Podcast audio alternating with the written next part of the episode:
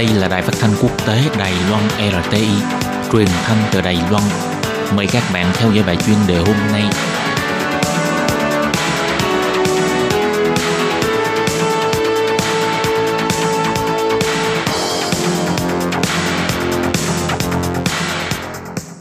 Các bạn thân mến, Hải Ly ờ, xin chào các bạn. Mời các bạn theo dõi bài chuyên đề hôm nay qua nội dung bài viết Theo bác sĩ khuyến cáo, không nên chỉ ăn trái cây vào bữa tối để giảm cân.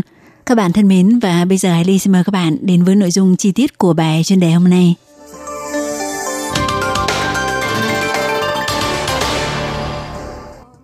Ở Đài Loan hiện nay có rất nhiều người khi được hỏi bữa tối ăn gì thì ờ, chúng ta thường nghe thấy câu trả lời là buổi tối không ăn gì cả, chỉ ăn chút trái cây để giảm béo.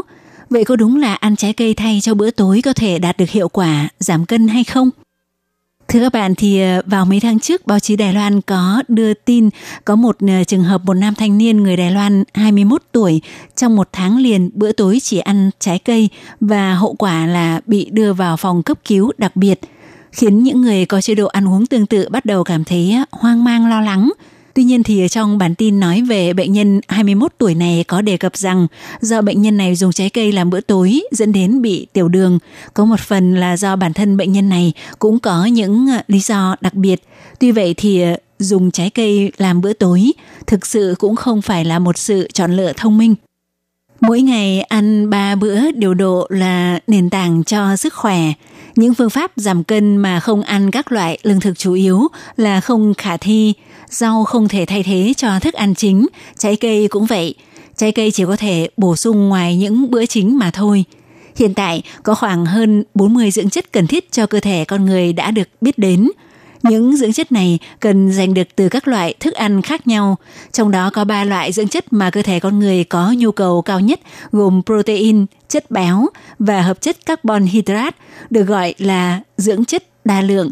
Chúng có tác dụng rất quan trọng đối với cơ thể, còn trái cây thì chứa nhiều nước, thông thường hàm lượng đường cũng không thấp.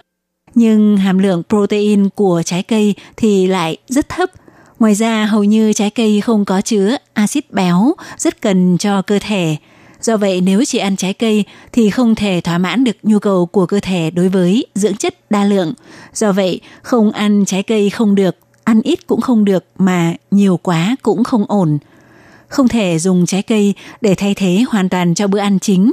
Không ăn bữa chính mà lại muốn ăn nhiều trái cây hơn để giảm cân thì lại càng không được.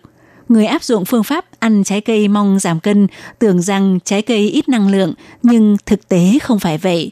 Thông thường hàm lượng đường trong trái cây là khá cao, hơn nữa lại là loại đường dễ tiêu hóa Mặc dù so sánh cùng một khối lượng trái cây với cùng một lượng cơm gạo trắng tương đương nhau thì năng lượng của trái cây thấp hơn nhưng lại cao hơn rất nhiều so với một khối lượng rau tương đương, cho nên trái cây cũng chỉ nên ăn với lượng vừa phải.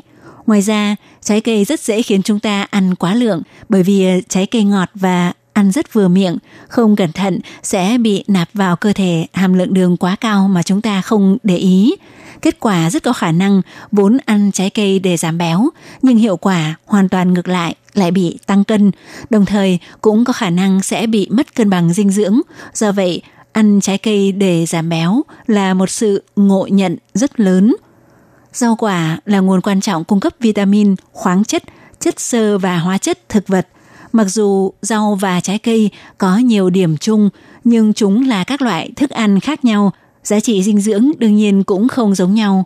Hàm lượng vitamin, khoáng chất, chất xơ và hóa chất thực vật của rau, đặc biệt là các loại rau màu xanh lục đậm, cao hơn rất nhiều so với trái cây, cho nên trái cây không thể thay thế rau. Nhưng một mặt khác, trái cây có thể bổ sung những chất mà rau còn thiếu. Hơn nữa, trái cây chuẩn bị tiện lợi hơn, không cần phải nấu nướng chế biến phức tạp. Vì vậy, các dưỡng chất sẽ không bị phá vỡ do quá trình chế biến, cho nên rau cũng không thể thay thế cho trái cây.